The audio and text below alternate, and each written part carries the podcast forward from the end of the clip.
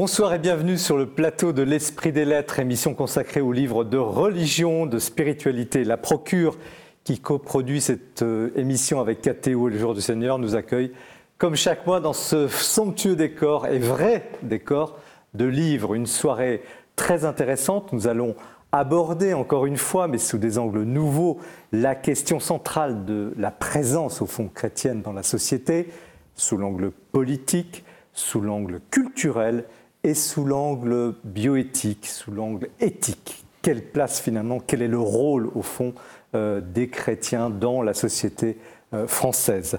Denis Pelletier, bonsoir. Bonsoir. Vous êtes un chercheur spécialiste de l'histoire du catholicisme, directeur des études à l'école pratique des hautes études à Paris, vous êtes historien, et vous publiez chez Albin Michel un magistral ouvrage qui dit tout dans, dans son titre, Les catholiques en France de 1789 à nos jours, donc chez Albin Michel. Et la promesse du titre est tenue parce que vous nous emmenez euh, en trois siècles, 18e, 19e et, et 20e siècle, euh, dans cette histoire mouvementée de, où les catholiques finalement on va en parler évidemment au cours du débat, semblent abandonner, euh, quoique, une partie, ou une forme en tout cas, du pouvoir politique. Donc c'est remarquablement documenté, un livre euh, d'historien patenté, très rigoureux, parfois discutable sur les questions de spiritualité, on, l'abordera tout à l'heure, mais ça c'est un, sujet particulier. Mais je le disais, c'est vraiment un livre magistral et finalement en vous lisant, sur hier, on comprend mieux euh, aujourd'hui. Philippe Verdun, bonsoir. Bonsoir. Alors vous êtes dominicain, votre, votre vêtement euh, l'indique. Écrivain prolixe, euh, vous avez écrit des, essais, des romans, dont ce dernier, Mon précieux, Bonne nouvelle en terre du milieu, c'est le sous-titre, au CERF, donc qui nous compte finalement deux choses un homme, un écrivain anglais, euh, Tolkien, et son ouvrage incroyable, Le Seigneur des Anneaux, qui est euh, un des ouvrages les plus vendus dans le monde, on en parlera également tout à l'heure, un roman chrétien, un roman inspiré, une sorte de parabole, et vous expliquez comment euh, cette fresque finalement nous conduit à toucher un mystère un mystère qui est au-delà des apparences des différents personnages, parfois fantastiques de cette, de cette œuvre. Donc ce phénomène culturel, hein, ce, roman le plus lu dans le monde, est aussi un phénomène chrétien, une sorte d'exemple pour aujourd'hui. Donc ce livre d'introduction, euh, il y a une grande exposition sur le sujet à Paris, mais c'est un, vraiment un livre d'introduction qui est extrêmement, extrêmement euh, captivant. Lou Bémond de Sénil, bonsoir. Bonsoir. Alors vous êtes journaliste à la Croix, titulaire de la rubrique bioéthique, euh, autant dire un secteur un peu complexe, euh, mais dont l'enjeu est vraiment capital. Et c'est de cette expérience que vous tirez un livre très bien informé sur la révision des lois de bioéthique. Alors ne fuyez pas, c'est un sujet qui paraît inabordable, mais justement, vous, arrivez à le rendre simple et on comprend parce que vous avez visité euh, finalement euh, les différents camps euh, en partie, le, gouvernement, les milieux catholiques, les milieux progressistes, qui ont voulu influencer dans tel ou tel sens cette révision de loi bioéthique. Et, donc là, on, comprend enfin ce débat, vraiment très bien informé. Vous terminez le livre par une longue interview de Martin Stephens, qui est un, philosophe que nous avons déjà reçu à plusieurs reprises euh, sur ce plateau et que nous apprécions beaucoup, et qui donne aussi une dimension euh, métaphysique, intellectuelle à, ce débat euh, qui a agité la France récemment. Alors le titre est un petit peu inquiétant. Hein. Et si c'était la fin d'un monde Enquête et entretien sur la biotique 2020.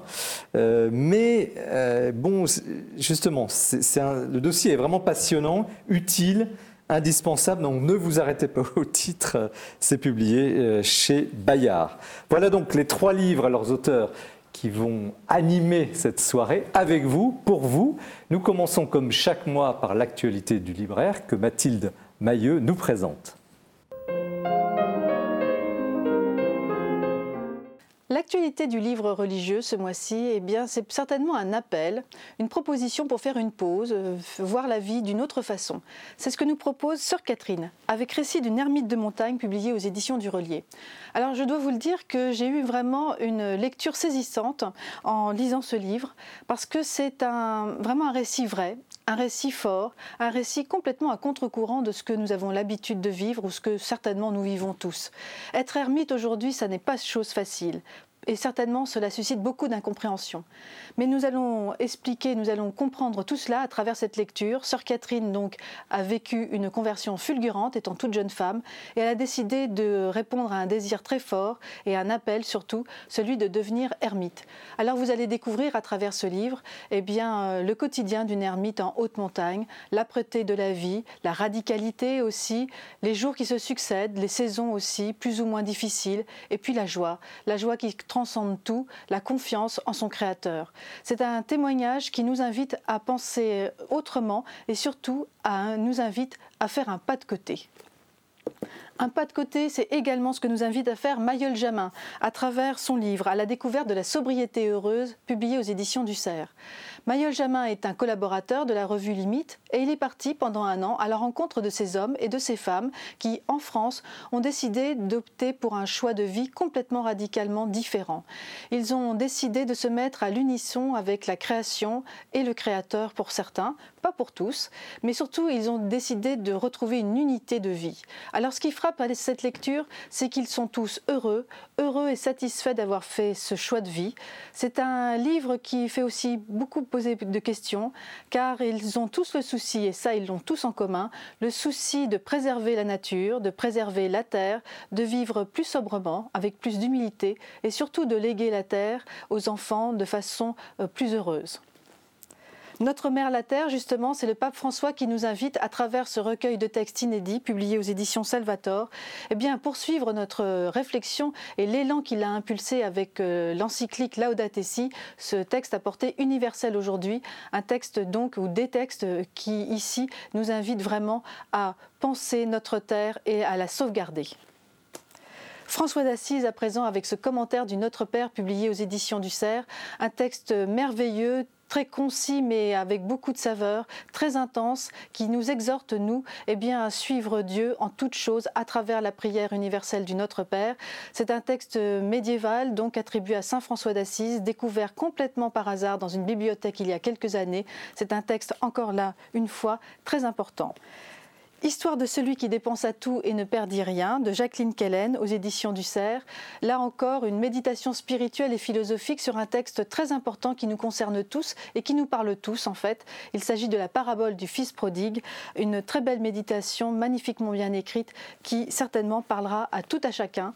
Et puis enfin, pour terminer, un très beau texte du Père Pascalide qui encore une fois fait mouche à travers euh, cet ouvrage, Aimer l'autre sans l'utiliser. Il nous invite à une véritable conversion avec nous-mêmes, mais aussi avec nos proches, nos amis et aussi avec Dieu, bien sûr. Et c'est publié aux éditions Emmanuel. Merci Mathilde pour euh, cette présentation toujours exhaustive de, l'actualité euh, du libraire. Denis Pelletier, donc vous publiez Les catholiques en France de 1789 à nos jours chez Albin Michel, une très jolie couverture avec Notre-Dame de Paris. Euh, avant d'entrer dans le, dans le vif du sujet, vous êtes un historien, euh, donc scientifique, d'ailleurs le livre le prouve, euh, mais vous avez aussi un parcours. Est au fond, euh, comment expliqueriez-vous votre attirance, s'il y en a une, pour le monde catholique? Parce que vous êtes un des historiens du sujet en France. Ah, ça c'est une bonne question. Le monde catholique, je le connais par, je le connais de l'intérieur, par, par culture, par éducation. Et donc je pense que ça joue forcément un rôle dans le fait que je m'y intéresse comme historien. Ensuite, euh, ensuite je, le trouve, euh, je, trouve, je le trouve extrêmement euh, précieux pour comprendre à la fois en tant que monde, l'Église c'est un monde, hein, disait Émile Poula, en tant que monde avec ses règles propres, son organisation propre, et parce qu'il est aussi un, un observatoire très intéressant des évolutions de la société pour le dire très vite, les catholiques sont des gens qui sont à la fois entièrement engagés dans la société française, les catholiques français, et qui en même temps sont en permanence euh, gouvernés aussi par une, loi qui n'est pas la loi, on va dire, séculière. Et ça fabrique une forme d'inconfort qui fait d'eux des très bons sismographes de la société. Dès qu'il se passe quelque chose, ils réagissent. Alors vous avez euh, branché votre sismographe euh, sur trois siècles quasiment, enfin mm. un siècle finissant, le 18e, la Révolution française, et puis, et puis ce 19e siècle bah, explosif, on arrive à 1905, et vous nous racontez ça à la fois de façon très, je le disais tout à l'heure, très documenté parce que euh, vraiment euh, tout y est. Euh, donc les, gens qui veulent vraiment creuser cette période, comprendre la situation actuelle s'y retrouvent. Et puis c'est un récit. Alors pourquoi faire un, tel livre maintenant? D'abord, un historien, c'est quelqu'un qui raconte des histoires. Moi, j'aime bien. j'avais envie que ça soit j'avais envie que ça soit un récit. J'avais envie que ça soit une histoire. Et pourquoi le faire maintenant? Parce que moi, j'ai travaillé beaucoup sur les années 68. Dans les années 68, euh, il y, a tout un discours qui se, développait avec l'idée que le, les religions étaient en train de disparaître de la société française. Et, voilà, et on voit que non. Et comme je suis un historien laïque, Dieu n'est pas un moteur de l'histoire pour moi. Il faut bien que j'explique cette résistance. Il faut bien que j'explique comment ce monde euh, continue d'exister. Et on parle beaucoup de crise aujourd'hui, et je trouve que c'est plus intéressant d'essayer de comprendre. Euh, je ne nie pas qu'il y ait une crise, qu'il y ait des difficultés, mais je trouve que c'est plus intéressant d'essayer de comprendre euh, la façon dont le catholicisme s'est réenclenché sur une société qui avait elle-même énormément bougé. Et pour comprendre cette actualité, pour comprendre ce réenclenchement, il faut lui donner un peu d'épaisseur d'histoire. Sur le fond, ce que je pense, c'est qu'il y a un catholicisme français qui s'est mis en place. Le catholicisme, tout le monde sait ce que c'est, ça a 2000 ans, très bien. Mais il y a une configuration du catholicisme français qui date de la Révolution française, qui, je pense, s'est effondrée euh, dans les années 60-70, et il y a autre chose qui s'invente. Et c'est cette bascule d'un moment à l'autre qui m'intéresse. D'où ce découpage, parce qu'on pourrait... Enfin, je me suis demandé pourquoi commencer en 1789 ouais. Vous auriez pu... J'aurais pu commencer plus tôt. J'aurais pu commencer au Concile de Trente, j'aurais pu commencer à la guerre, aux guerres de religion, et j'aurais pu commencer plus tard en 1905. 1790, la Révolution française, c'est intéressant parce que... Euh, euh, pour au moins trois raisons, je vais le dire très vite. Euh, premièrement, c'est effectivement une vraie rupture. Euh, le passage de la monarchie de droit divin à la souveraineté populaire. C'est plus Dieu qui informe la société, enfin, c'est plus Dieu qui crée le pouvoir, c'est la souveraineté populaire. Ça, c'est une vraie rupture, même si le catholicisme d'avant 89 n'était pas aussi unanime qu'on le pense. Hein.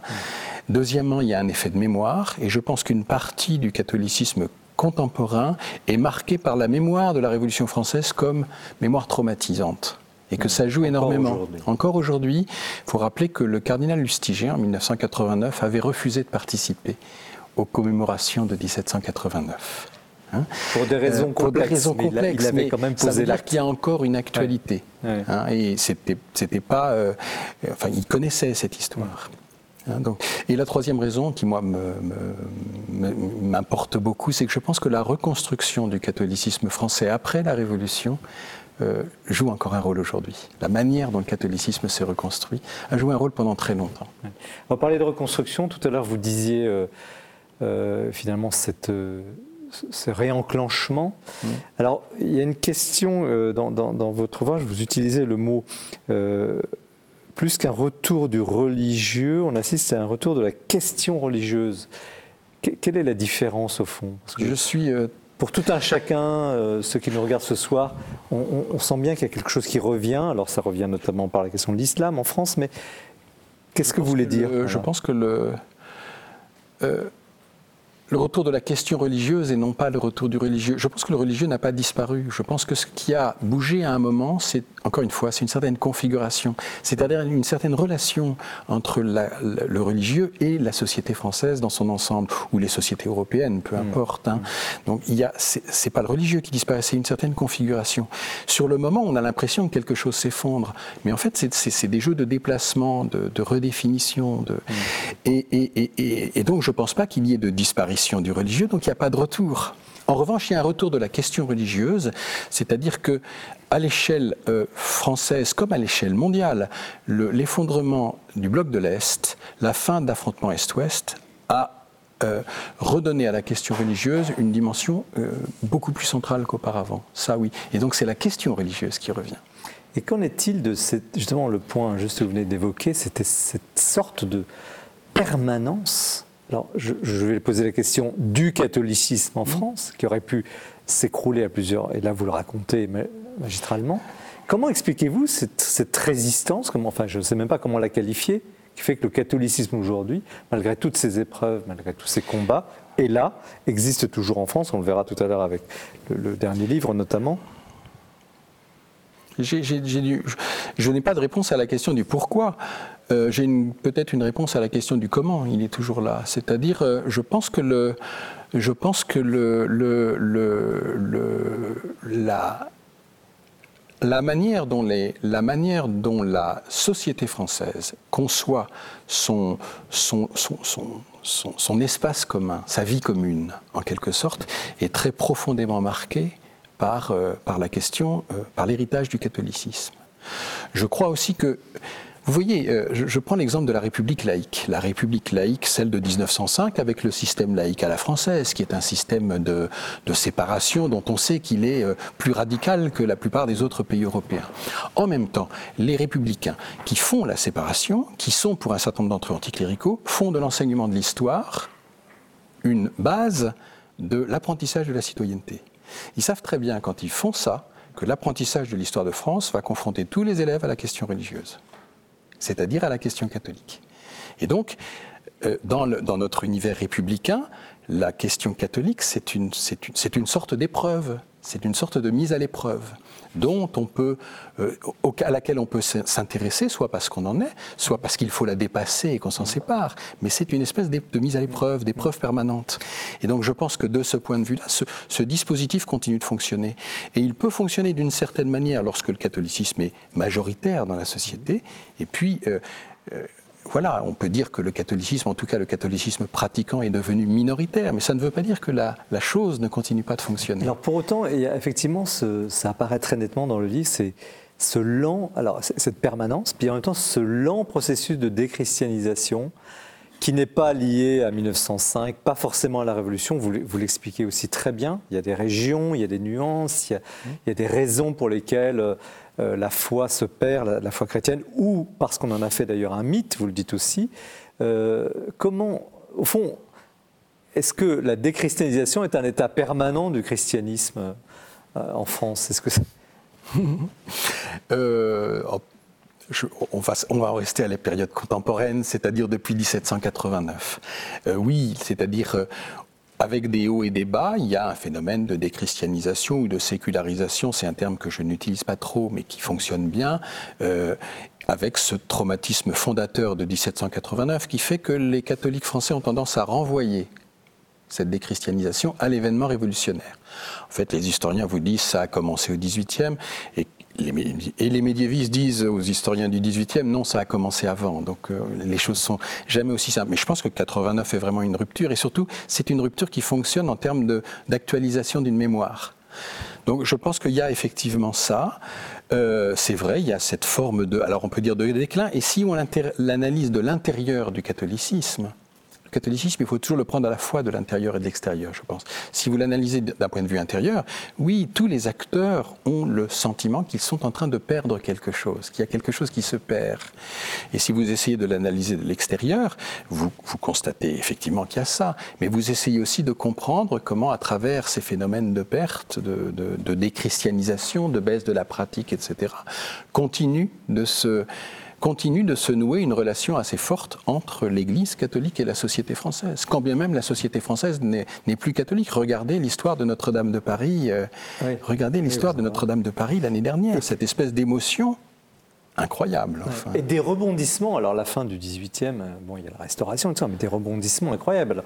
La politique s'en mêle, elle soutient l'Église, mais enfin, on était, il y avait combien de paroisses en, en 1795 et combien euh, en, 1880. Enfin, ah, alors, en 1795, je n'ai plus le chiffre exact, mais je pense qu'on devait être autour de 60 000, 70 000. Et qu'en 1880, on est encore à 50 000. Il y a, eu, il y a eu, un effondrement pendant la Révolution française. Oui, mais alors, il y avait combien de prêtres une... à la fin de la Révolution? Tout était exact. À la, fin, à la fin de la Révolution, il y a plus de, il y a quasiment plus de prêtres. Enfin, surtout, on n'arrive plus à compter les prêtres parce que la plupart d'entre eux ont disparu. Ils ont disparu des, du, viseur. Enfin, l'empire cherche à, le, premier empire cherche à, compter ses prêtres et il n'y arrive pas.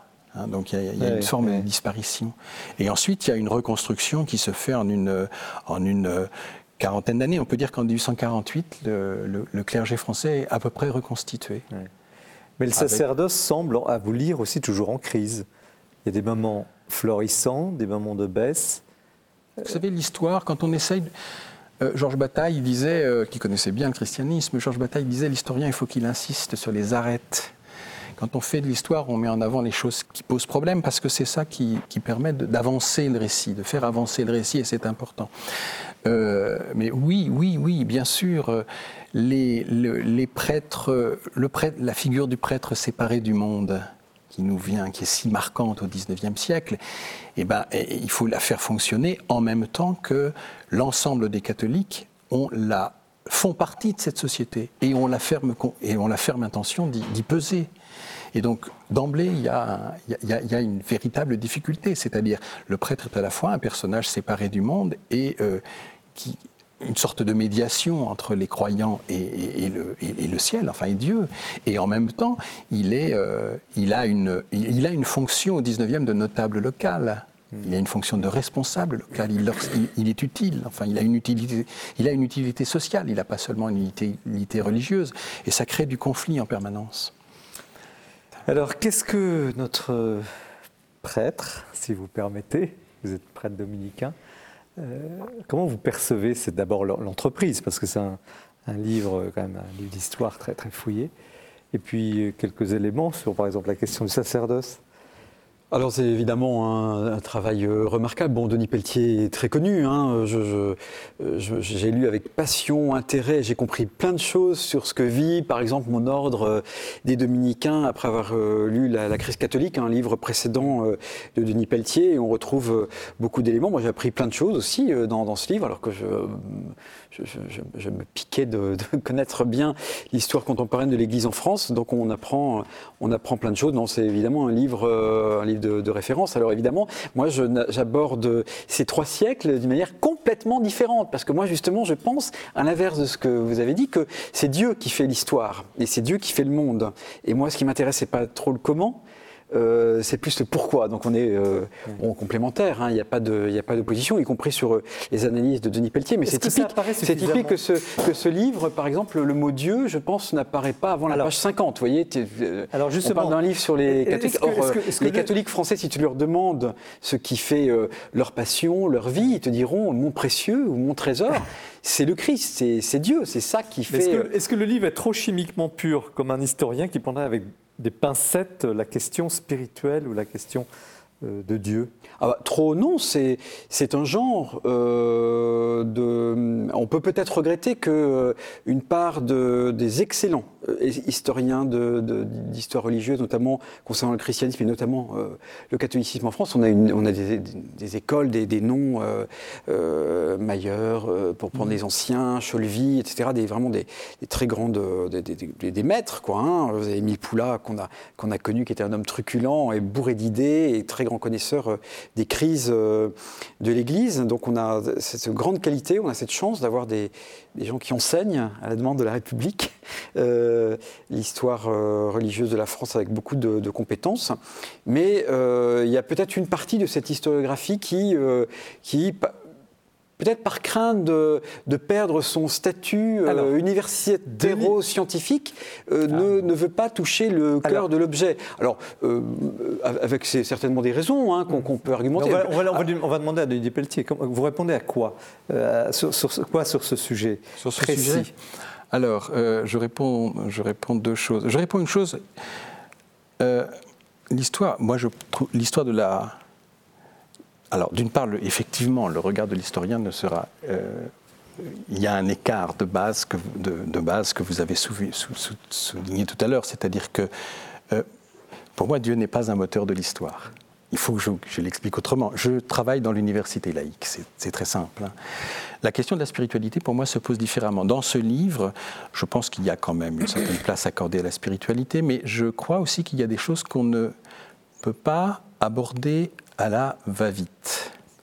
Et que quand vous êtes conduit à fabriquer 300 ans d'histoire en 350 pages, il y a des éléments sur lesquels il est préférable de, il vaut mieux se taire qu'en parler trop vite. Pour moi, la vraie difficulté, c'est pas du tout beauté en touche, dire ça. Hein. C'est simplement que pour moi, la vraie difficulté d'une histoire de la spiritualité, c'est comment, comment est-ce qu'on raconte une histoire de la spiritualité sans reprendre les mots de la spiritualité en la déplaçant, sans, se contenter de reprendre les mots de Comment parler de la prière sans se contenter de reprendre les mots de la prière Et c'est extrêmement difficile pour les historiens. Euh, Michel de Certeau l'a très bien fait, par exemple.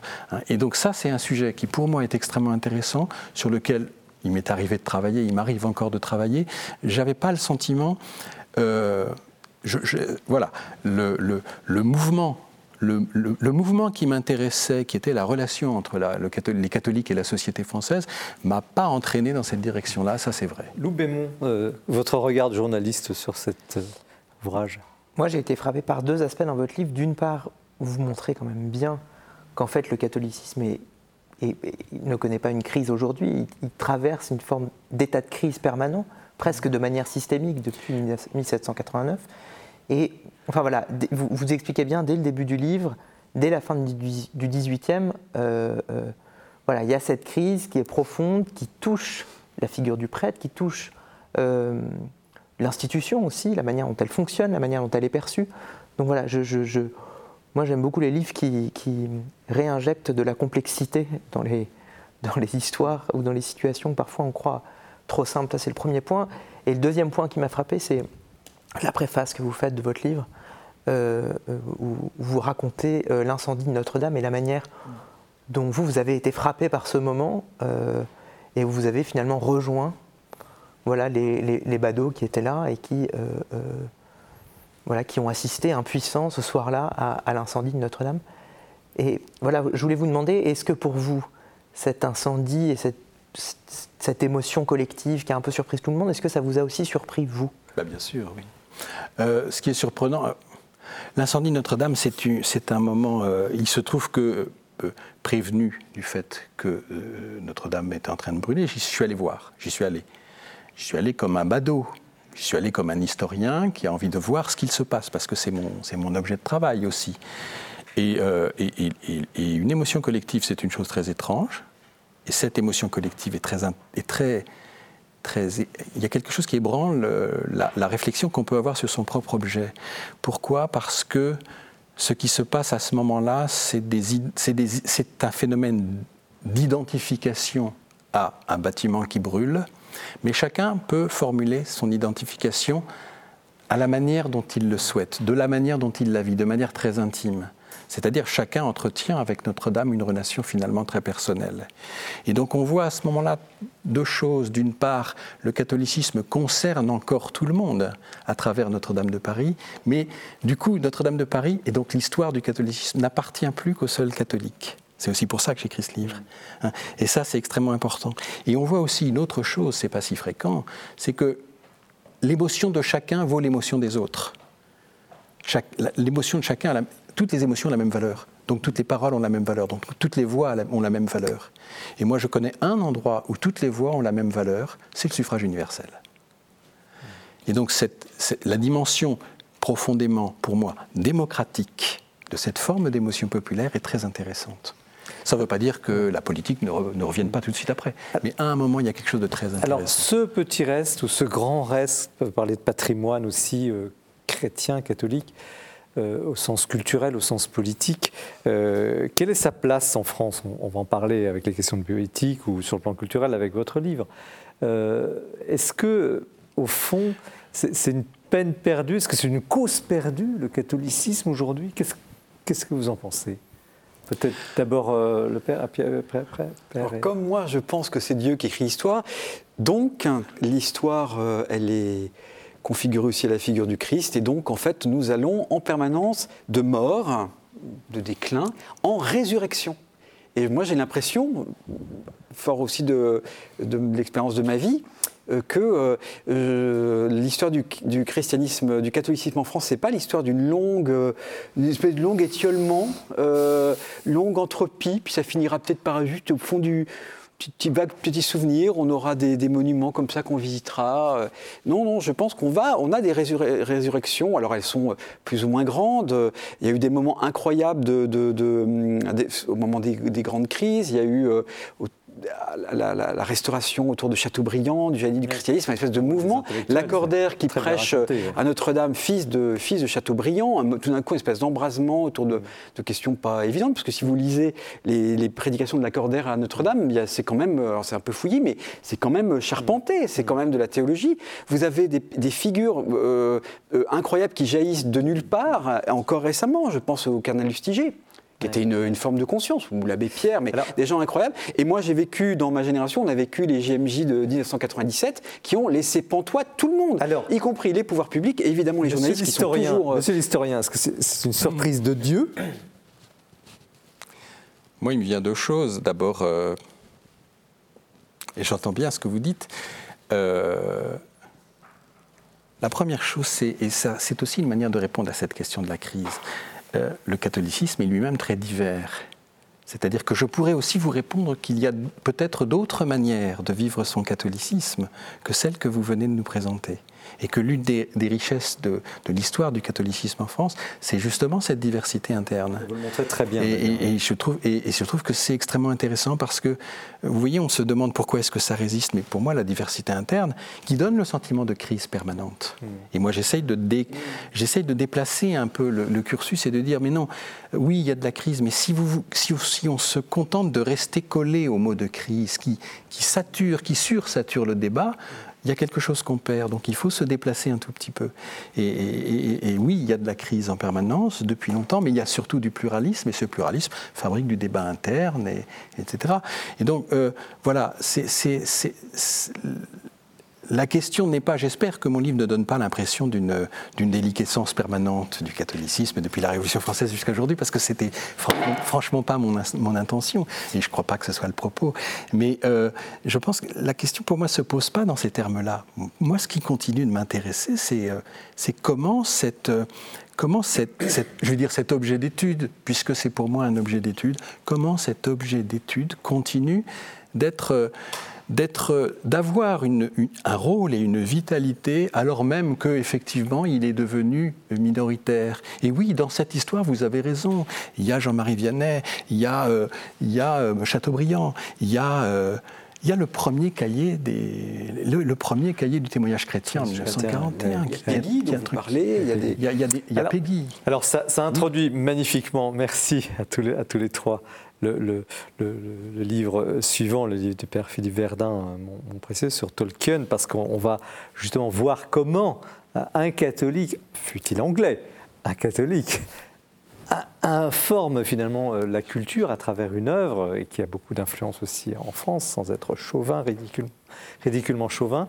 Et euh, c'est donc l'intérêt aussi de, cette, de, cette, émission, de cette problématique en quelque sorte de la, la place de, ces chrétiens dans, dans, la société. Mais nous, nous abordons, nous, nous retrouvons d'abord Jean-Baptiste Passé qui nous présente le coup de cœur de cette émission. Nous nous retrouvons. Restez bien avec nous.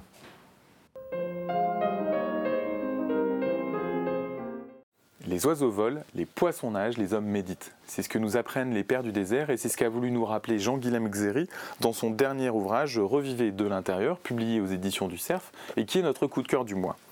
À l'heure du développement personnel, ce livre s'appuie d'abord sur la, formation académique de l'auteur, puisqu'il est psychanalyste et thérapeute, sur sa solide expérience de la médecine du corps et de l'âme, mais surtout sur la sagesse des pères du désert, ces premiers moines chrétiens du 3e et 4e siècle ce livre est la suite, ou plus précisément encore la mise en pratique de Prenez soin de votre âme, le précédent ouvrage de Jean-Guilhem Xéry, pour lequel nous l'avions invité sur le plateau.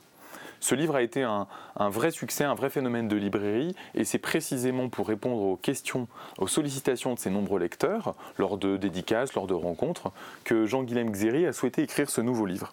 Alors ce livre, justement, euh, il est structuré autour de dix chapitres. Je vous lis les titres de quelques-uns de ces chapitres. Ton intérieur, tu dépollueras, solidaire et pacifique, tu seras, la méditation, tu pratiqueras, ou encore ta vigilance intérieure, tu développeras.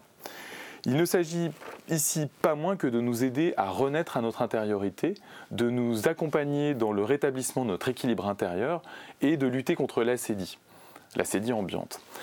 L'auteur finalement nous propose euh, de tendre vers la vie, euh, la vie euh, idéale, la vie heureuse qui pour lui est nécessairement une vie spirituelle.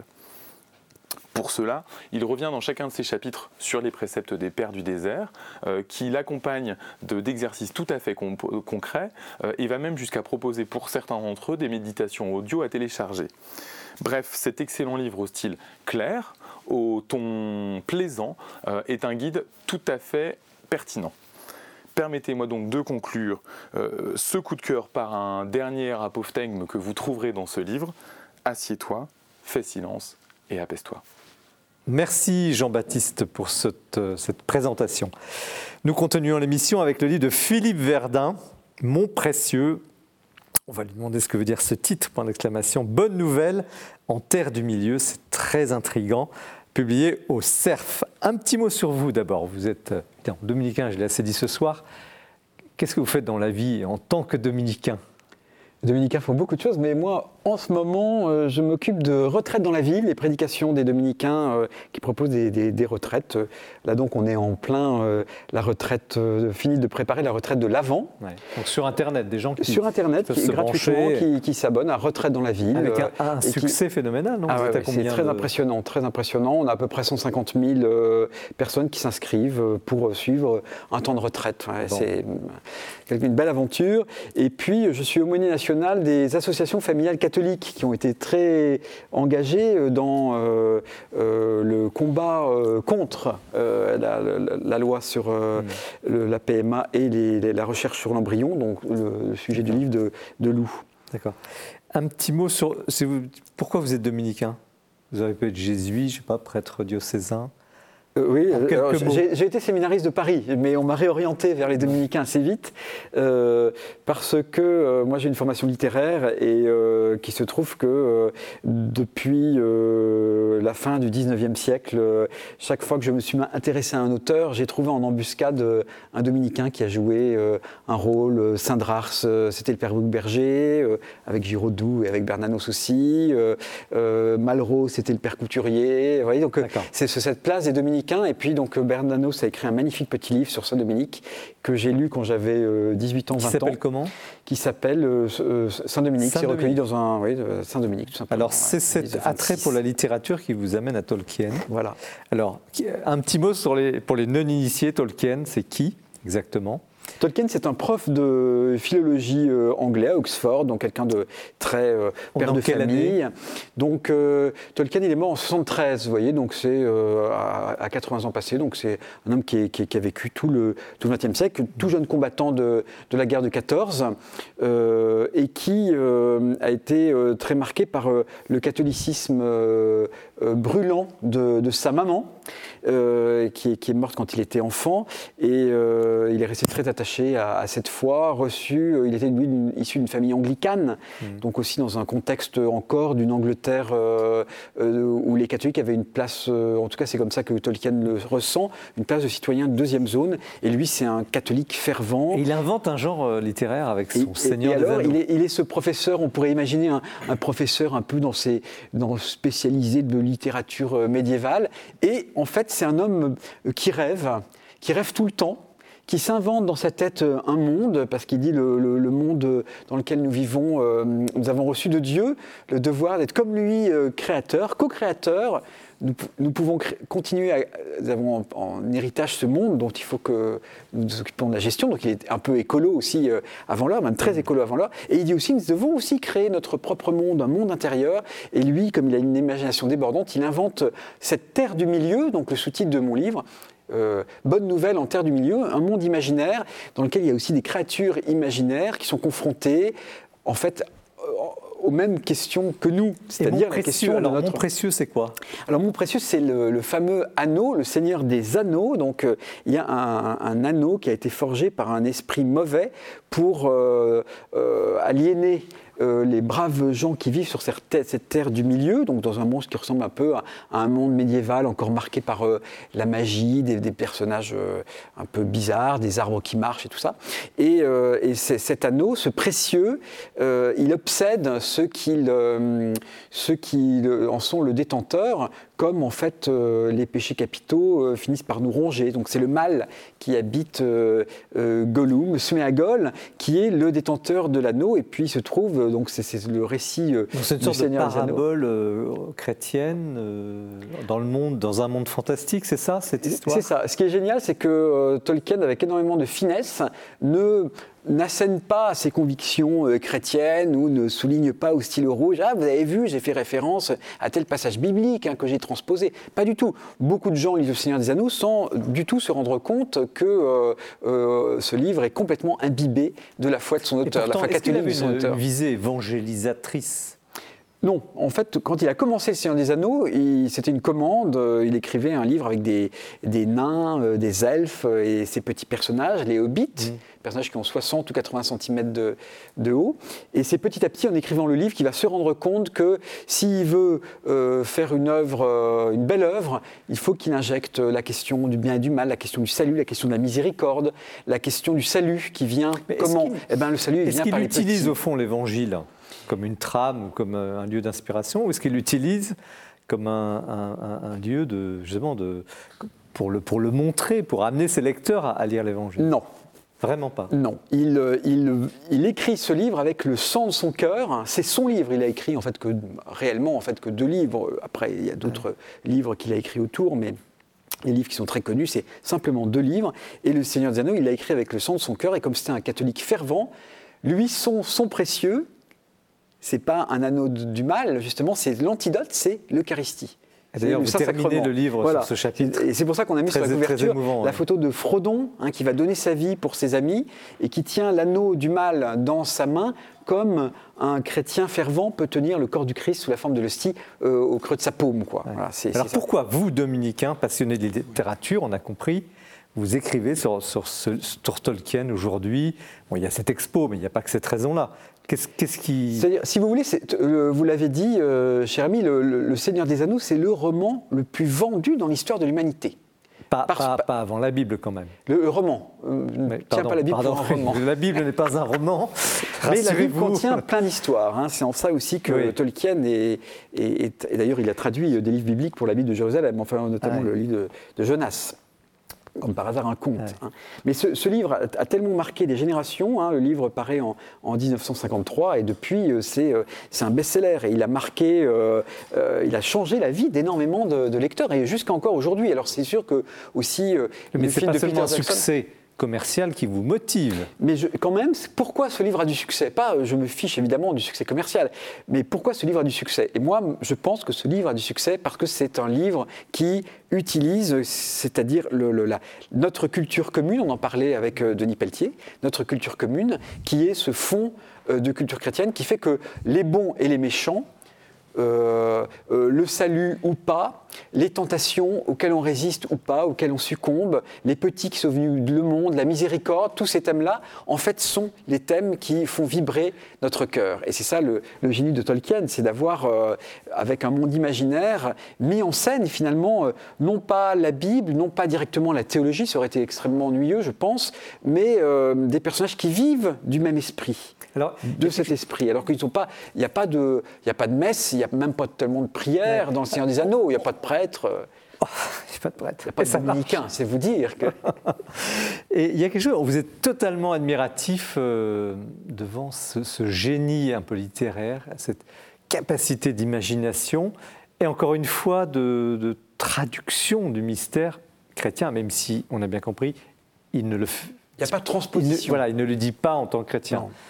Alors, est-ce qu'aujourd'hui, on est en panne euh, d'auteurs dans, notre monde chrétien, catholique, dans ce monde chrétien catholique Est-ce qu'on est en panne d'auteurs qui auraient cette capacité de rendre sous un jour nouveau, peut-être dans l'imagination, effectivement, dans la créativité, le mystère chrétien qui a tant de mal à peut-être exister aujourd'hui?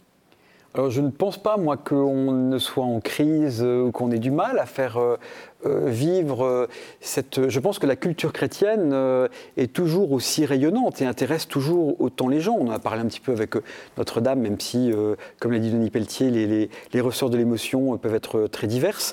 Mais je pense que ce qui continue... Je veux dire, aujourd'hui, vous publiez un livre, Amélie Nothomb, je ne sais qui, vous publiez un livre sur Jésus-Christ, ça passionne ça passionne tout le monde. Jésus-Christ est l'ami de, euh, comme disait Louis de Funès, Jésus-Christ est le radieux compagnon de chaque instant de ma vie. Tout le monde n'a pas, la foi de Louis de Funès, mais Jésus-Christ, ça intéresse les gens. Quand euh, Maurice Druon, euh, qui s'est un petit peu inspiré de ce Moyen Âge fantastique, parce que j'ai écrit aussi un livre sur Maurice Druon, alors évidemment l'historien trouvera beaucoup de choses à redire, mais Maurice Druon, il prend à pleine main euh, pour faire, alors qu'il est dans une époque de sa vie où il n'est pas du tout euh, croyant, euh, ni pratiquant, ni rien du tout. Il prend à pleine main cette histoire de France et dedans, dedans, il faut absolument qu'il y ait un, pape Jean XXII qui, qui, se fait élire par, en faisant des complots. Il faut qu'il y ait cet imaginaire. Alors pour le bien ou pour le mal, on réagit contre, on est fasciné, mais c'est notre culture. et aujourd'hui, il, y a beaucoup de, il y a beaucoup d'auteurs, y compris euh, donc d'auteurs euh, de, romans. Qui, euh, qui, qui, utilisent... qui sont plutôt extérieurs au monde chrétien ou catholique Ou est-ce qu'il y, a, est qu'il y a assez de liberté finalement de, de création aujourd'hui oui, moi, je crois. Je crois. Je pense à mon ami euh, François Taillandier qui a écrit un magnifique roman. Euh, vous avez peut-être déjà invité François. Oui, bien sûr. Donc, il a écrit un livre sur Jésus, évidemment. Euh, mais il a écrit un magnifique roman sur le, pompier qui se précipite à Turin dans la basilique parce qu'il y a un incendie. Donc, c'est ah pas dans Notre-Dame de Paris pour sauver Saint-Sacrement comme vrai. le diacre, mais pour sauver la Sainte Tunique. Il, il, prend la Sainte Tunique dans ses bras. Il y a le feu, etc. Et en fait, à cause du feu, de l'émotion, où il veut sauver la Sainte Tunique, en fait, il est petit à petit transformé en celui qui a été emballé dans la Sainte Tunique en, un nouveau Jésus-Christ. Les romans sur Marie Madeleine, euh, alors pour le pire, hein, le Da Vinci Code, etc. Mais oui, toute cette. Alors des fois, c'est un peu de la sous-culture, mais il y a aussi des choses magnifiques qui se alors, font. le pire. ça, c'est notre culture. Donc euh, les gens qui voudraient euh, faire des œuvres durables et déployer tout un monde et qui n'emprunteraient pas, je crois, ce, ce fond euh, ce, fond de bouillon de culture chrétienne, euh, je pense. Euh, L'Église encourage-t-elle suffisamment ce genre Doit-elle encourager? Est-ce que c'est son rôle ou est-ce que les choses finalement vont pas si mal dans le domaine de la création littéraire? On est là aussi pour ça.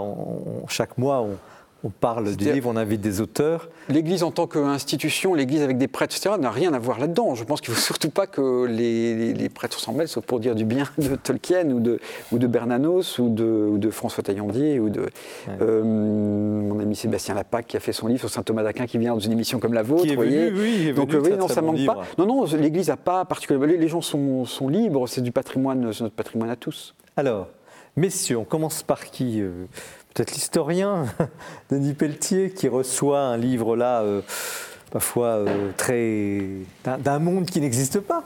Et vous travaillez sur un monde qui a existé. Comment vous, vous prenez cet objet euh, littéraire? D'abord, il me donne envie de lire le livre.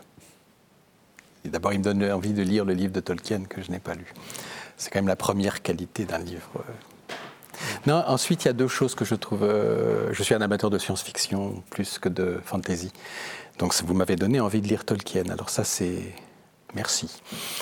Euh, il y a deux choses que je trouve très intéressantes dans ce livre. D'abord, c'est un livre sur euh, qu'est-ce que c'est que l'acte d'écrire à travers Tolkien? Et qu'est-ce que c'est que l'acte d'écrire de, la fiction, ce qui pour quelqu'un qui n'écrit pas de la fiction est une vraie interrogation, c'est-à-dire euh, la série des choix successifs qu'on n'arrête pas de faire probablement quand on écrit.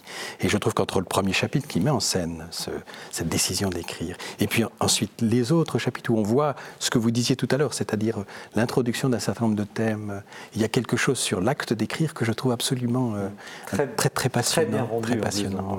Et puis il y a une deuxième chose que vous disiez un peu tout à l'heure, c'est c'est le, rapport analogique, le rapport analogique au christianisme entre, le, entre la, la fantaisie, c'est-à-dire euh, ce monde qui s'invente, ce monde que Tolkien invente de toutes pièces, il l'invente vraiment de toutes pièces. C'est-à-dire, il ne fait pas un roman chrétien. Je, pense qu'il ne faut surtout pas donner l'impression. Euh, en vous lisant, je me dis, il faut, euh, vous ne cherchez surtout pas à donner l'impression que le roman de Tolkien est un roman chrétien. Il est sur un fonctionnement qui est de l'ordre de l'analogie. C'est-à-dire, il écrit, il est en train de construire son monde, il a juste envie que ce monde fonctionne, et pour que ce monde prenne un sens auprès de ses lecteurs, il puise là où il trouve. Et, ça, c'est extrêmement intéressant parce que moi, j'ai toujours pensé, on parlait de spiritualité tout à l'heure, j'ai toujours pensé qu'une des, une des choses qui ne sont pas suffisamment travaillées dans l'histoire du christianisme, c'est le rapport à la littérature. Et là, il y a, vraiment, euh, très vraiment quelque chose de très, bien. merci.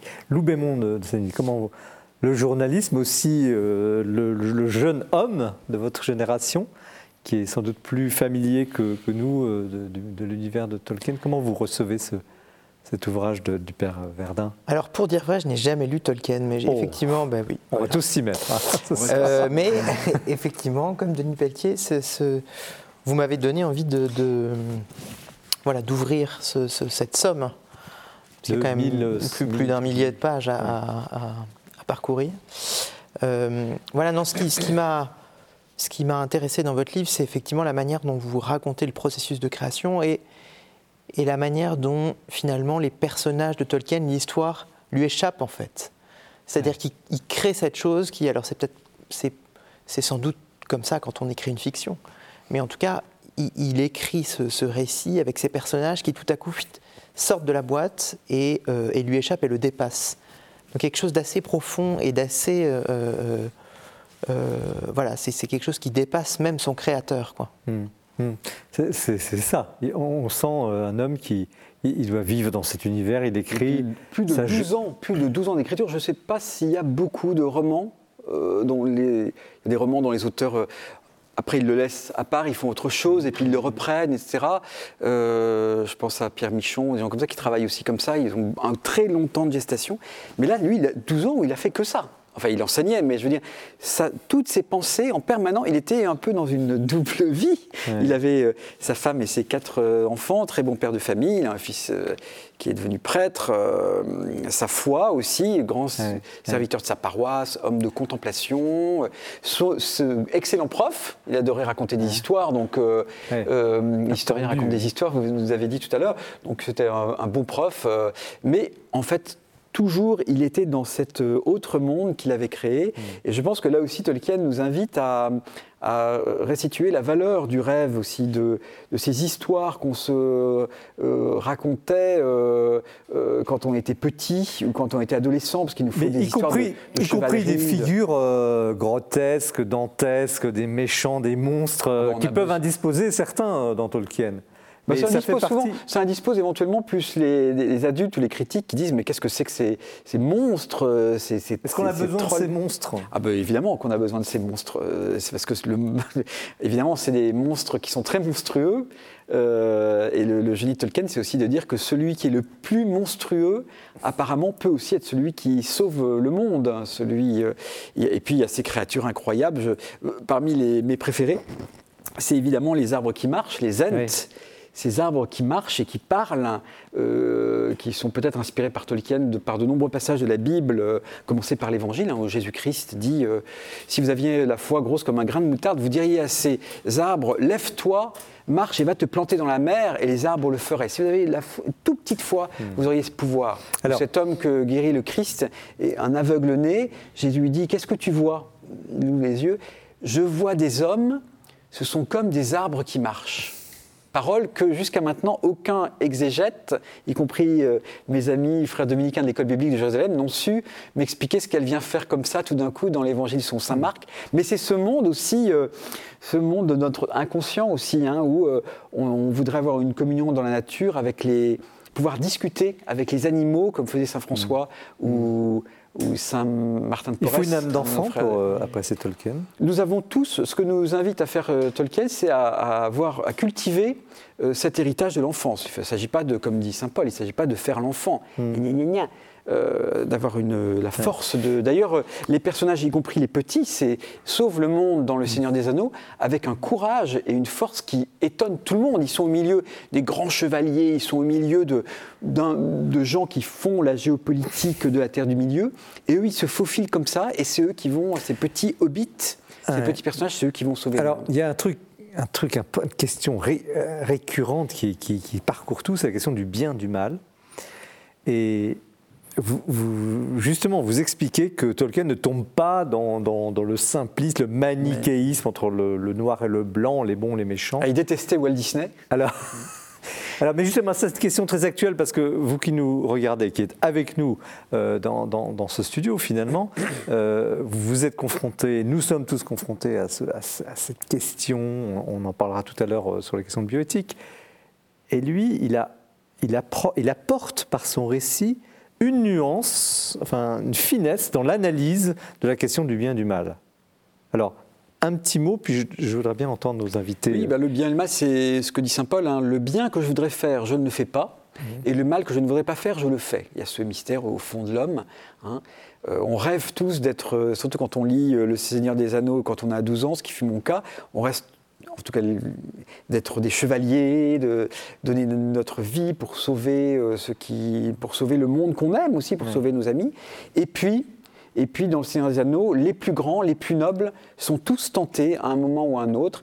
Et c'est là où il est génial, Tolkien, c'est que fort de son background, euh, il, euh, il, euh, ca- catholique, il présente en fait les différentes tentations, euh, presque les sept péchés capitaux. Qui sont à l'intérieur Il y en a un, c'est l'orgueil, il y en a l'autre, c'est euh, Ouais. la, la gourmandise, hein, euh, Sméagol. Le Gollum a tout le temps faim, tout le temps faim, et il n'est jamais rassasié, parce que le pain qui rassasie, c'est le pain des elfes, c'est une forme de pain eucharistique. Bon, mais lui, il peut pas, il est trop. euh, Donc, le trop, mal euh, est en, est en chacun, le bien est aussi en chacun. Et, ce, et ce- ce type qui est le, le plus pourri, qui a, qui a assassiné son, son ami pour prendre l'anneau, dans une Hmm. histoire très, très ancienne, il, il est, parce que euh, un autre des héros, Frodon, a de la pitié pour lui, elle a fait, lui fait miséricorde, euh, et, et l'appelle par son nom, et non plus par son surnom. Son surnom, c'est Gollum, parce qu'il fait Ah, Gollum, Gollum Il espèce de- c'est vraiment un, un type pas beau, et il l'appelle Sméagol. Ah oui, je, je me suis appelé Sméagol. D'un seul coup, il lui redonne une identité. Une et d'un seul coup, euh, Gollum Sméagol, euh, tout d'un coup, est tenté de, de- de servir le bien. Et Alors- puis, c'est la méfiance du pauvre Sam, le jardinier, qui veut pourtant bien faire, qui se méfie de lui, qui l'appelle le sournois, qui le fait rebasculer. Donc, en plus, c'est euh, c'est aussi notre, euh, le péché des mots qu'on peut dire, qui. Ouais. qui, qui Mais marque au fer rouge grande- les gens. Voilà, c'est- C'est ce très fin, Alors, très très fin. qu'est-ce qu'en pense euh, Denis Pelletier en tant qu'historien espèce de, de- En tant qu'historien, oui en parce tant qu'universitaire. en Oui, tant mais je vais qu'universitaire, répondre. parce que justement mais la question du bien et du mal bon, dans Mais la oui. société on, on Euh, voit bien mais là on est presque quasiment sur un plan métaphysique Alors, moi, ce qui me frappe en vous lisant, c'est le. Il est philologue. Il est philologue euh, Tolkien. Euh, C'est-à-dire, il sait ce que c'est que la langue. Et il sait ce que c'est que la diversité des langues. Et il sait l'utiliser. Et ce que je comprends euh, de, ce que, de ce que vous avez écrit, du livre, c'est la capacité à, à- multiplier les langues, à multiplier les manières d'écrire en fonction des personnages que l'on. Et, je trouve que c'est extrêmement intéressant parce que euh, si on veut échapper à, si on veut échapper à cette espèce de morale du bien et du mal, à cette assignation de l'un au bien et de l'autre au mal, le, le, lieu à travers lequel on peut y échapper, c'est la langue, c'est la pluralité des langues, c'est la connaissance de la langue. Et je trouve que c'est euh, très, euh, euh, vu de l'extérieur, encore une fois, c'est très, c'est très fascinant ce genre de choses. et vous ne prononcez pas sur le fond sur la question plus, plus philosophique du bien et du mal de cette éternelle tentation parce que moi je suis sensible au fait que le encore une fois j'ai pas lu le j'ai pas lu Tolkien j'ai lu que le livre donc ça m'est difficile pour moi de répondre là-dessus moi je suis sensible à ce que vous dites de voyez ce qui différencie la fantaisie de, de- de- de- de- de- des autres genres littéraires, c'est l'invention d'un monde. Et je trouve ça absolument fascinant, cette capacité à inventer un monde complet. Et donc quand on invente un monde complet, on est obligé d'y introduire, on y introduit de la morale, on y introduit donc du bien et du mal. Et on le fait et on le fait, et on le fait plus ou moins bien, et ça fait des romans de plus ou moins grande qualité. Et je, je, suis renvoyé à ça. Tolkien sait ce que c'est que la langue et sait ce que c'est que la pluralité des langues. Et moi, c'est vu de l'extérieur comme ça que j'ai. Mm, mm. Et je suis désolé si je ne me prononce pas sur le fond. Alors, Lou, Lou Bémond, est-ce que ça rend un service finalement, cette invention d'un monde, je rebondis ce que vous dites, effectivement, ce, ce monde fabuleux, de placer au cœur de ce combat la question du bien et du mal? La question du bien et du mal en, trois minutes, c'est un peu compliqué. Il mais... faudra y répondre. Il faudra y répondre. c'est votre épreuve. non, ce qui est, ce qui est, ce qui est intéressant, c'est effectivement que, que dans, dans, ce que je lis dans votre livre, Tolkien recrée un monde qui n'est pas notre monde, mais où s'affrontent aussi euh, euh, euh, voilà, le bien et le mal comme en chacun d'entre nous. C'est-à-dire que, effectivement, on n'est pas chez Walt Disney, on n'est pas on n'est pas avec des, clivages très nets, on est avec des allers-retours, avec des tentations, avec des tensions. Euh, et, ce qui est étonnant, c'est qu'il faille passer par un monde inventé, finalement, pour le comprendre. C'est un peu ça la démarche de Tolkien. C'est le mythe. Hein, c'est comme l'efficacité du mythe. Et je pense que c'est pour ça aussi que le livre continue à plaire, à fasciner, à enthousiasmer. C'est que Tolkien euh, a réussi à créer un mythe qui a euh, ce, cet arrière-fond euh, chrétien. C'est génial. Et toujours cette, euh, cette grande, vous citez, alors on terminera ce plateau sur cette phrase, euh, l'inconnu, c'est encore et toujours notre âme. Hmm.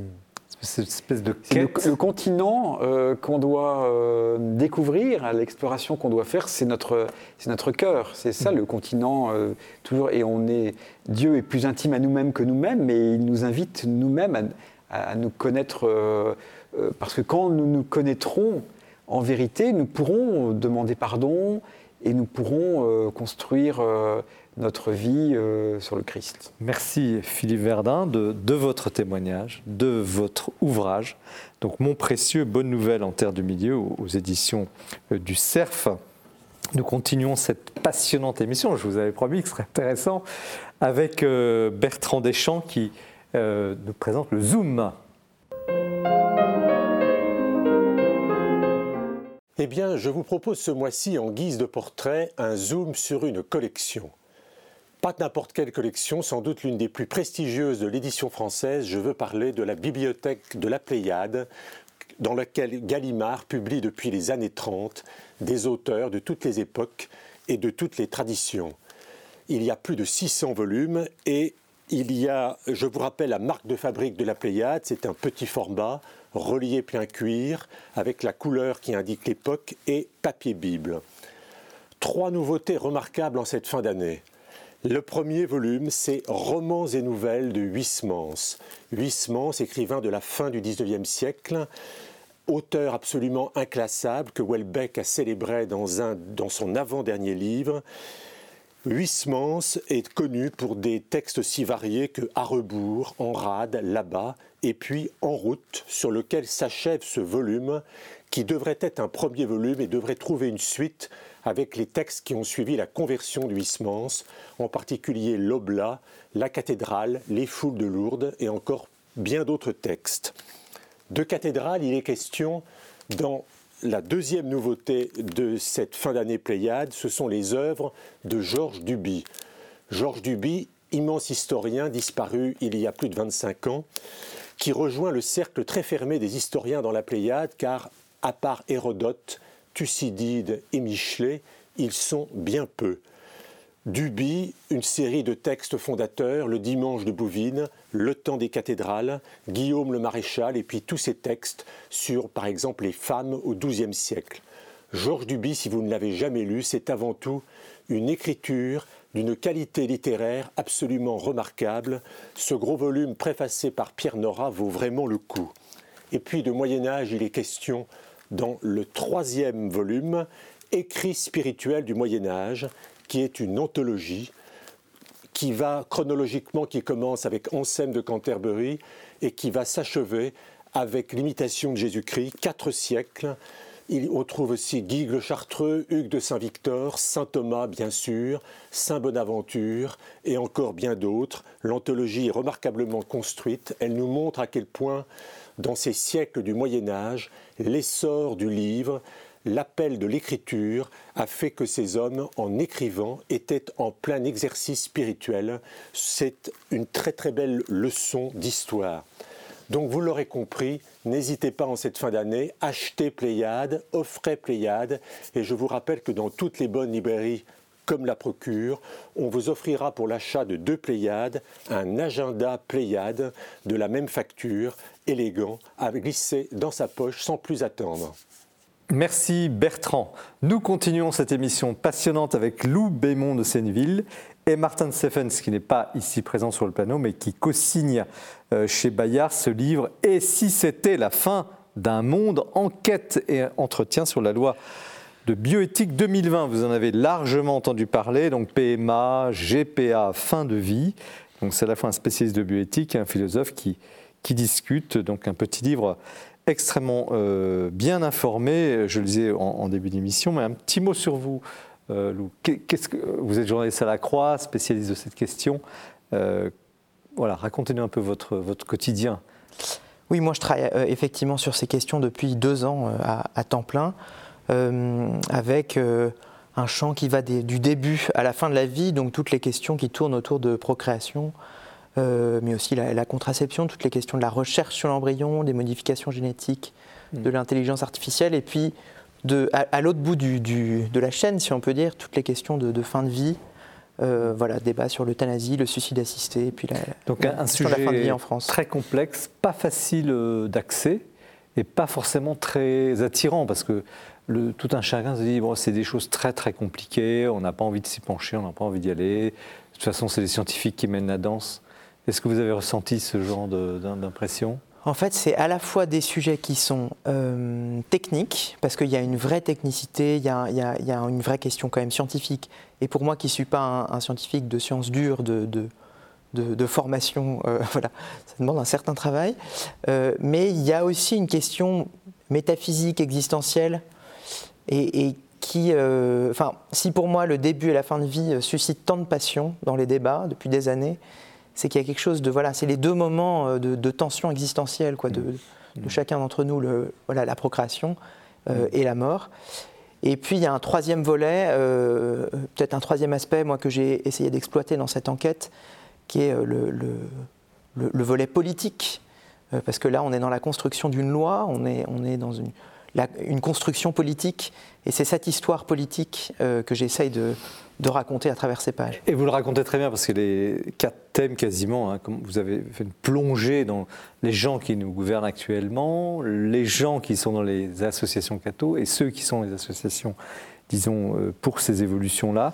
Vous racontez tout ça très bien. Qu'est-ce que vous avez appris, vous, comme journaliste, mais aussi à titre personnel, de cette enquête-là sur, au fond, la vie, sur, le, sur la politique au sens large? Qu'est-ce que vous avez Qu'est-ce que vous retenez au fond de ces Moi, ce qui m'a frappé, c'est quand même que sur, ces questions qui sont euh, essentielles, hein, je veux dire, qui, qui, qui, voilà, si encore une fois elles suscitent autant de débats, c'est qu'elles sont importantes.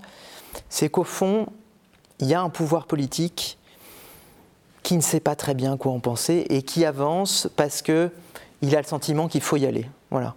Euh, Emmanuel Macron, s'il il, fait ses lois, s'il étend notamment la PMA, euh, aux, femmes euh, seules et, aux couples de femmes, c'est qu'au fond, il est persuadé que ça fait un peu partie du package progressiste et que lui, il est progressiste, donc il faut y aller.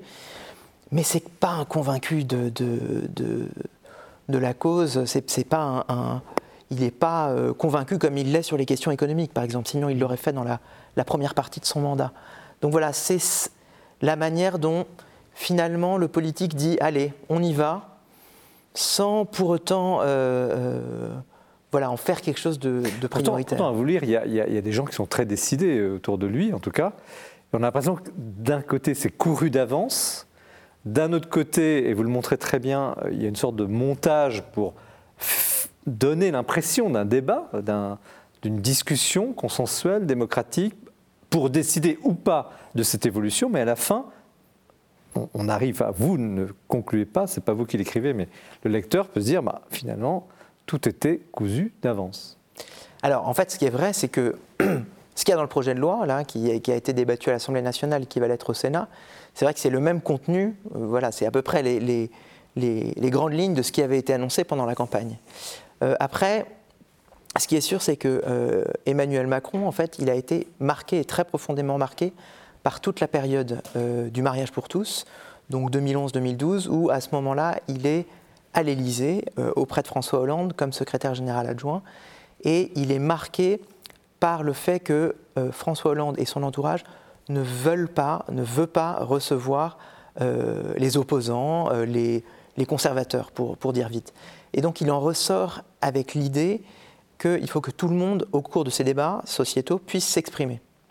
Et donc effectivement, pendant des mois et des mois, euh, qui sont les premiers mois de son quinquennat, il invite autour de la table voilà, des gens qui pensent comme lui, mais aussi des gens qui ne pensent pas comme lui. Des dîners secrets, vous en donnez Voilà, il y, a deux dîners qui sont organisés à l'Élysée. Voilà, c'est toujours pour un journaliste, c'est toujours assez rigolo de reconstituer ces moments. Euh, et, c'est lui, c'est quelqu'un vraiment, Emmanuel Macron, qui aime débattre avec des gens qui ne pensent pas comme lui, mais euh, ça ne l'empêche pas, in fine, de trancher. Mais on peut considérer qu'il est sincère quand il organise ses débats, puis qu'en même temps, le politique sait très bien où il va. Oui, il y a les deux aspects. C'est-à-dire qu'en même temps, il veut aller quelque part et il sait où il va, et en même temps, il veut y aller en provoquant le moins de casse possible, et notamment le moins de tensions, le moins de manifestations.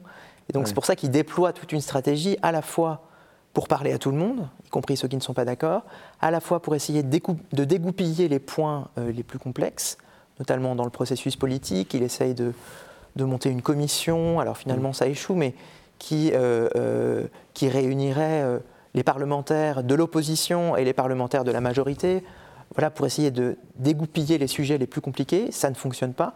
Mais voilà, on voit bien qu'il y a une volonté d'y aller sans pour autant euh, passer en force.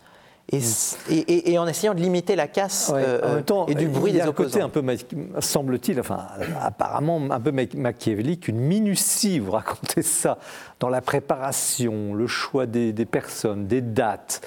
Enfin, c'est pas des enfants de cœur. Non, alors la, politique, c'est pas des enfants de cœur, hein. mais il y a toujours dans la, construction comme ça d'un projet politique des, éléments qui sont pensés, et il y a des éléments qui tiennent au sujet lui-même, et puis il y a des éléments qui lui sont extérieurs. Mm. Euh, la crise que, connaît euh, le quinquennat euh, au moment de l'affaire Benalla, puis au moment des Gilets jaunes, a un impact en fait direct sur la loi de bioéthique, comme sur tous les autres projets, où tout est gelé tout à coup parce qu'il faut gérer l'urgence et euh, la volonté réformatrice de Macron, tout à coup, est gelée. Euh, et d'ailleurs, on peut se demander si. Quand vous racontez, par exemple, le cas Agnès Steele, donc cette députée du, mouvement euh, En Marche, qui se fait quasiment exclure parce qu'elle n'est pas d'accord sur ces sujets de bioéthique, c'est quand même incroyable qu'on n'ait pas le droit de penser même un peu différemment dans un parti politique, non? Ça vous a pas choqué? Alors en fait, ce qu'on reproche à Agnès Steele, c'est à la fois euh, de penser ce qu'elle pense et en même temps c'est son mode d'expression. Et finalement, dans la majorité, ce qu'on lui reproche, c'est d'être trop visible. Parce qu'elle en fait son cheval de bataille, parce qu'elle s'exprime beaucoup sur les réseaux sociaux, elle commence à s'exprimer mm. sur les plateaux de télévision, dans les journaux. Et donc, euh, c'est pas tant euh, l'existence de, gens au sein de la majorité qui ne sont pas d'accord, mm. c'est le fait qu'ils le fassent savoir. Mm. Et c'est ça, en fait, qui provoque des tensions, et c'est ça qui, in fine, provoque euh, son exclusion du groupe parlementaire. Il y a aussi un, chapitre, enfin vous le, vous le, mettez très, très, très en, évidence sur la base de... Le livre est très bien informé, hein, euh, le rôle des lobbies autour du président. Oui, effectivement, il y a un, un phénomène euh, de de consultation, il y a un phénomène de, avec des, lobbies très forts. Hein. Alors, il y a à la fois des, des, lobbies euh, d'associations LGBT, en même temps, il y a aussi un lobby catho. Ça, c'est, Mais est-ce que le lobby catho est aussi écouté que le lobby LGBT, pour être euh, clair? On n'a pas l'impression en vous lisant. Alors, ce qui est sûr, c'est qu'il est reçu, tout le monde est reçu, voilà, parce que c'est vraiment la méthode de Macron. Euh, après, les messages envoyés aux deux camps ne sont évidemment pas les mêmes. Euh, le message envoyé euh, au Cato, c'est de dire voilà, vous pouvez vous exprimer, c'est le discours des Bernardins, vous pouvez vous exprimer. Vous avez le devoir. Vous, avez le devoir de vous exprimer et, de vous investir même dans le champ politique. Euh, le, message envoyé aux associations qui sont favorables à, l'extension de la PMA, c'est plutôt de dire, voilà, patience et longueur de temps, ça va arriver, euh, euh, hmm. ne, soyez pas impatients, on va, on va finir par, par ouvrir la PMA. Donc quand même, c'est un peu cousu de fil blanc, cousu d'avance, quoi, couru d'avance. Bon, en tout cas, il y a une volonté politique d'y aller, c'est très clair. Est-ce que les catholiques ont... Comment ont-ils été perçus Vous avez fréquenté, on voit avec les sources que vous, que vous avez, vous avez fréquenté tous les milieux autour de ce débat, sont-ils perçus, les catholiques, comme des ringards, des, affreux conservateurs qui empêchent les choses d'avancer? Il y a un mélange, c'est à la fois des ringards, c'est à la fois des empêcheurs de, tourner en rond, effectivement, et, et, c'est euh, voilà, des gens qu'il faut prendre en compte, en fait, dans la construction de les cette loi. pour les arguments qu'ils avancent, sur les questions de, de, ben, très, très éthiques? Ils ont, ils ont des arguments, les catholiques. Est-ce qu'ils sont respectés en tant que tels sur ces arguments? Je pense qu'ils sont respectés intellectuellement, pourvu qu'ils n'entravent pas la bonne marche de, de, ces projets. Euh, voilà. Mais on ne peut pas dire qu'il n'y a pas un, respect euh, de, voilà, des idées, des arguments, même une prise au sérieux euh, des arguments des catholiques mm. par voilà, Emmanuel Macron, son entourage et, et, et, ses amis politiques. Est-ce qu'ils n'ont pas le, défaut d'être un peu caricaturaux, ces catholiques? Je ne juge pas les personnes, évidemment, mais ah, encore les cathos, on les connaît, on sait ce qu'ils pensent, etc. Est-ce qu'ils se sont bien défendus, selon vous, sur ces dossiers-là? Alors, ce qui est sûr, c'est qu'ils étaient attendus et que la grande différence entre euh, euh, François Hollande et Emmanuel Macron, c'est que François Hollande, il n'a pas de lecture du monde catholique. Euh, il ne sait, pas très bien qui ils sont. Et lorsque la manif pour tous arrive, finalement, il n'y a pas trop de grille de lecture de, ce mouvement. ce n'est pas le cas d'Emmanuel Macron. Alors après, est-ce qu'ils se sont bien défendus ou pas bien défendus? Ils se sont investis dans le débat autant qu'ils pouvaient. Euh, je ne sais pas en quoi, en fonction de quoi, on peut juger le fait qu'ils se sont bien étendus. Moi, je pense qu'ils ont fait entendre ce qu'ils avaient à faire entendre. Euh, après, il y a toujours des questions d'efficacité, de, moyens, d'argumentation qu'on peut discuter dans le détail. Hmm. Alors avant de passer la, parole à, nos invités, j'ai une petite dernière question sur, euh, je pense que vous vous posez aussi cette question, peut-être vous êtes-vous engagé, peut-être pour ou contre, la question n'est pas là, mais est-ce qu'aujourd'hui, euh, cette question est vraiment pliée? Le débat parlementaire, et le Sénat et tout ça n'est pas terminé. Mais qu'est-ce que vous en pensez, Loubémon Est-ce que, au fond, cette loi, elle va passer Il n'y a pas d'opposition suffisante pour l'empêcher En tout cas, la majorité parlementaire est vraiment acquise. Quoi. Je veux mmh. dire, euh, il y, a plus de 300 députés en marche euh, à l'Assemblée nationale. Moi, je ne vois pas très bien ce qui empêcherait voilà, le, la majorité et le gouvernement d'aller jusqu'au bout sur cette question-là. Et je ne vois pas pourquoi, enfin je vois là, je vois pas ce qui empêcherait les grandes lignes de ce projet de loi de, de, changer. Alors, Denis Pelletier, d'abord votre réaction sur, sur l'ouvrage en tant que tel, euh, le travail accompli par Louis Senneville, mais aussi, euh, parce que ça, ça parcourt tout, le livre, euh, cette, ce rôle, cette place occupé par des catholiques dans un, dans un champ très politique et le bilan que vous pourriez en tirer en histoire immédiate. Je sais bien que vous ne travaillez pas sur cette même échelle de temps, mais quand même. Non, mais justement, c'est ce que les journalistes savent faire et que les historiens ne savent pas faire. Donc c'est une très belle. Ne vous dérobez pas. Je ne me dérobe comme historien. pas. je ne me dérobe pas. c'est ce que les journalistes savent faire et que les historiens ont du mal à faire, ces enquêtes immédiates. Et je trouve que l'enquête est l'enquête la lecture de l'enquête est vraiment passionnante hein, de ce point de vue-là, y compris dans ce qu'elle dévoue. Parce que, vous comprenez, la lecture de l'enquête, elle montre, elle montre à la fois qu'il y a un véritable enjeu philosophique, mais que cette, euh, on va dire anthropologique, politique, peu importe, il y a un véritable enjeu, mais que cet enjeu, en même temps, ne se ne, se, ne s'actualise en quelque sorte qu'à travers des, questions de, stratégie qui sont quelquefois des questions de stratégie à très court terme. Et pour moi, c'est un élément très, très fondateur de la politique que ce mélange entre qu'est-ce qu'on pense de ce que doit devenir la société, de ce que doit devenir la question du genre, la question de la vie, tout ce que vous voulez, et comment, et comment est-ce que cette pensée, qui est une pensée du long terme en fait, est obligée de s'inscrire dans des stratégies du court terme? Parce que oui, l'affaire Benalla, ça bloque tout. Et l'affaire Benalla, c'est vraiment du court, court, court, court terme. Et ça, je trouve ça, je trouve que vous le montrez très, très, je trouve que vous le montrez très, très bien. Et l'autre chose à laquelle je pensais en lisant votre livre, c'est, vous, vous me tromperez, vous me, vous me corrigerez si je me trompe, mais je pense que ça vaut aussi, ces débats. Ces débats sur la fin de vie, ces débats sur le début de la vie, ces débats sur, le, on va dire, euh, tout ce qu'on appelle politique de la vie, politique du genre, politique de la famille, enfin, politique de la vie, c'est le plus simple. Euh, euh, il y a une caractéristique dans le débat parlementaire, c'est que ce sont les seuls dans lesquels quasiment tous les parlementaires, lorsqu'ils interviennent, font intervenir quelque chose de leur expérience personnelle. Et ça, c'est très, pour moi, c'est très euh, important, dans un sens comme dans l'autre. Et c'est important parce que je pense que ça veut dire qu'on est là en face de questions qui traversent véritablement, qui taraudent véritablement nos sociétés actuellement. Et que euh, pour une part, j'espère que vous n'avez pas l'impression que je botte en touche parce que c'est vraiment pas ça.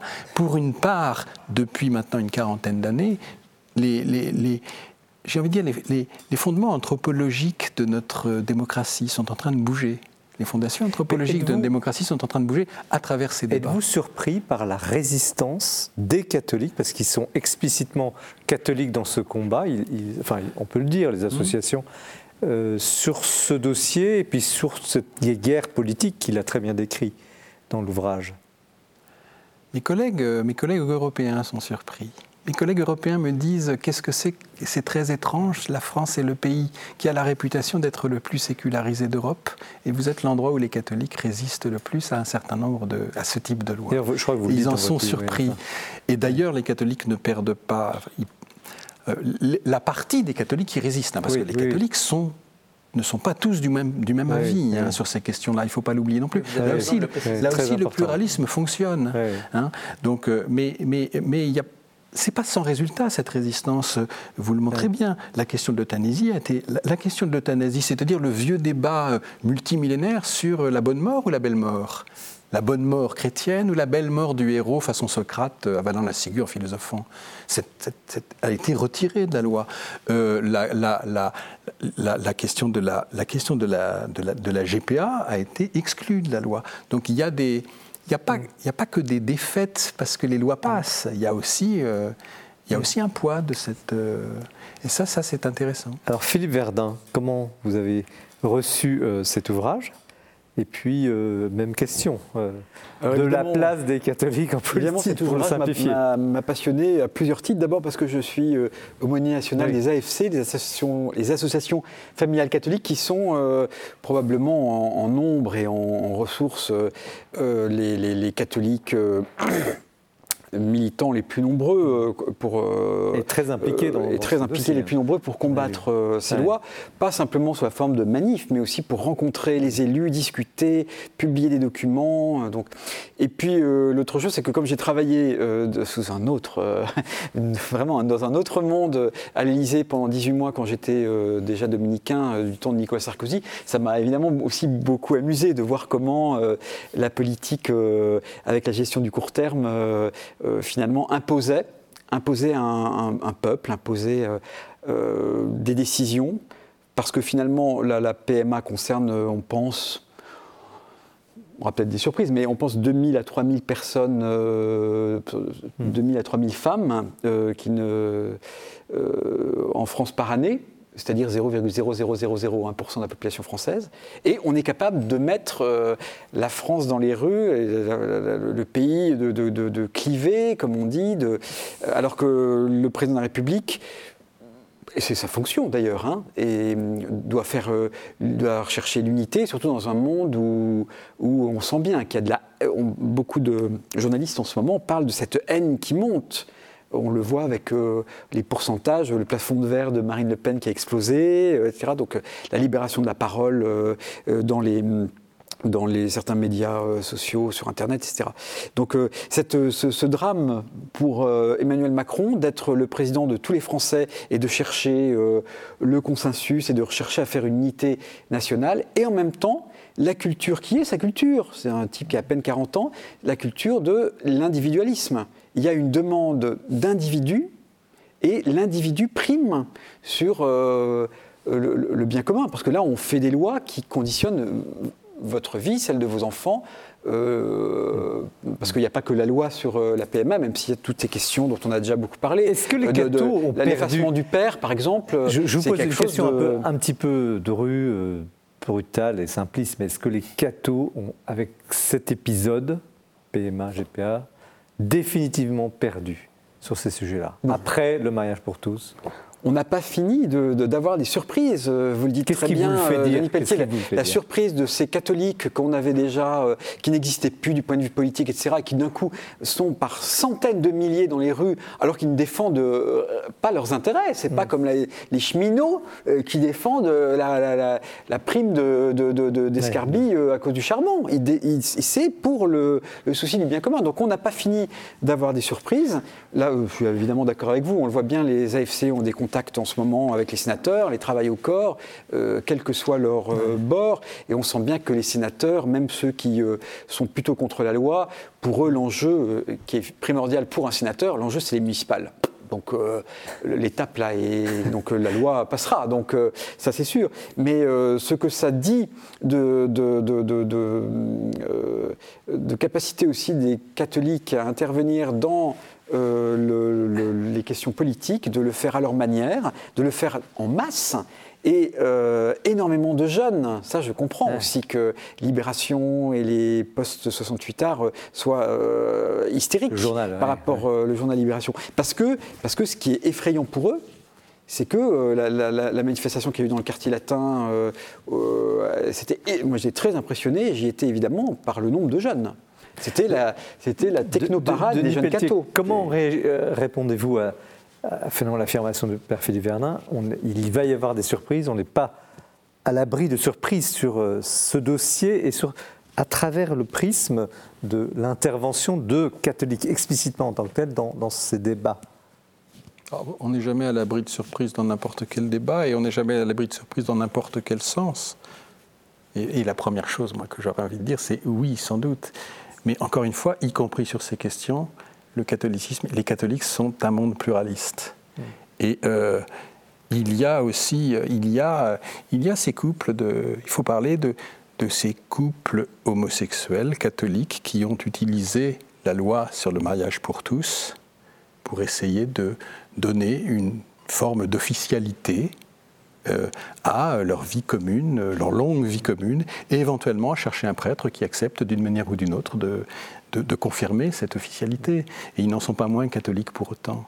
Et je pense qu'il y a aussi un certain nombre de catholiques qui sont favorables à la procréation médicale assistée et qui, n'y- voient pas une, euh, qui n'y voient pas une, euh, un, qui n'y voient pas un drame.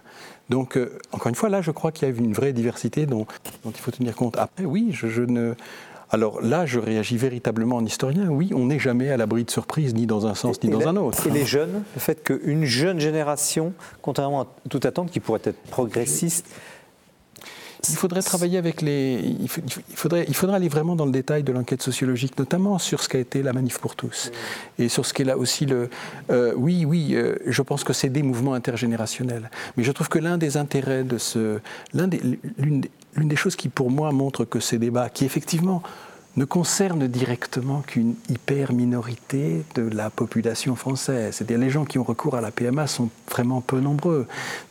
Mais, il se trouve que ça mobilise, ça mobilise des, ça mobilise des, ça mobilise des, ressorts de pensée, des ressorts de vie collective qui sont considérables.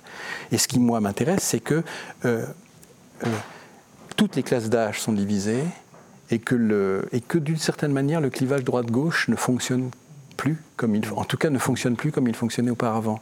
Et c'est à travers ça, moi, que je vois. euh, je dis, on n'est peut-être pas à l'abri de surprise simplement parce que euh, je pense que la géographie de nos désaccords, la géographie des désaccords entre, entre Français ou entre Européens ou entre, ou entre partisans de la démocratie, cette géographie est en train de se recomposer à travers ce type de débat. Une dernière question, parce que déjà nous arrivons à la fin de, l'émission. Question piège, courte, mais je vous demande de répondre à votre façon, chacun rapidement. Devant toutes ces évolutions, on pourrait passer toute la nuit en, discuter. Le livre ouvre beaucoup de portes. On on n'a pas pu parler suffisamment de l'interview avec Martin Stephens. Euh, faut-il consentir ou faut-il refuser? Quelle est la juste position? On commence par, par vous, Père. Faut-il consentir à ces évolutions en disant finalement c'est les choses, c'est la force des choses Moi j'ai beaucoup aimé aussi la deuxième partie du livre avec euh, ce philosophe Martin Stevens parce que justement il dit euh, notre tradition catholique c'est une tradition euh, de, de, communion.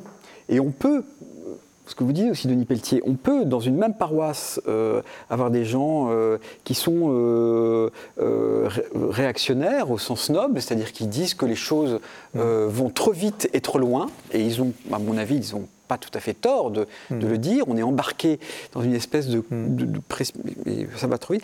Et en même temps, avec cette, ce souci de communion, de comprendre, euh, ça, les catholiques, je trouve, font un magnifique euh, travail de comprendre en même temps la situation euh, qui peut être dramatique de, de l'autre, de celui avec mm. lequel ils ne sont pas ouais. d'accord du point de vue des idées. Denis Pelletier, alors elle n'est peut-être pas bien posée ma question. Consentir ou refuser, est-ce que c'est ça la problématique? Ah, ça, ça, ça, en est sûrement une, oui. Je... Pour moi, c'est aussi. Enfin, c'est la phrase de Char, euh, de René Char le, le, le, oui éclaire le visage, le non lui donne la beauté. Et Loubet Montséville, comment vous répondre à cette question en quelques mots? Difficile, mais ce qui est sûr, c'est que le défi des catholiques, c'est à la fois de dire ce qu'ils ont à dire sur ce monde, sur ses évolutions, et en même temps, c'est aussi d'accueillir ceux qui, ceux qui y naissent quelles que soient leurs conditions de naissance, quel que soit le, milieu, le, le, leur mode de naissance. Et donc parfois ce grand écart peut être un peu douloureux, mais, je pense qu'il faut qu'ils le fassent. Merci euh, Lou Béon Senneville euh, et à Martin Stephens qui n'est pas là sur ce plateau mais que nous connaissons bien. Et si c'était la fin d'un monde, enquête et entretien sur la loi euh, de bioéthique 2020, PMA, GPA, fin de vie, un spécialiste de bioéthique, un philosophe en dialogue, c'est chez Bayard. Merci Philippe Verdun, Père Philippe Verdun. Euh, mon précieux, bonne nouvelle en terre du milieu, chez, au donc cette euh, introduction à Tolkien, au Seigneur des Anneaux, monde fabuleux, et nous, vous nous avez donné le goût euh, d'aller plus loin ce soir. Et merci à vous, Denis Pelletier, Les catholiques en France de 1789 à nos jours, chez Albin Michel une magistrale entreprise revisitation de cette histoire catholique française, mais où on comprend au fond cette société dans laquelle nous vivons avec euh, toutes ces questions, tous ces débats. Merci de votre fidélité à cette émission. Parlez-en autour de vous. Vous savez que vous pouvez la retrouver sur Internet, euh, évidemment sur les sites de KTO, de la Procure euh, ou du Jour du Seigneur. Elle est rediffusée aussi sur KTO. Abusez-en et surtout lisez bien. Très bonne soirée. Au revoir.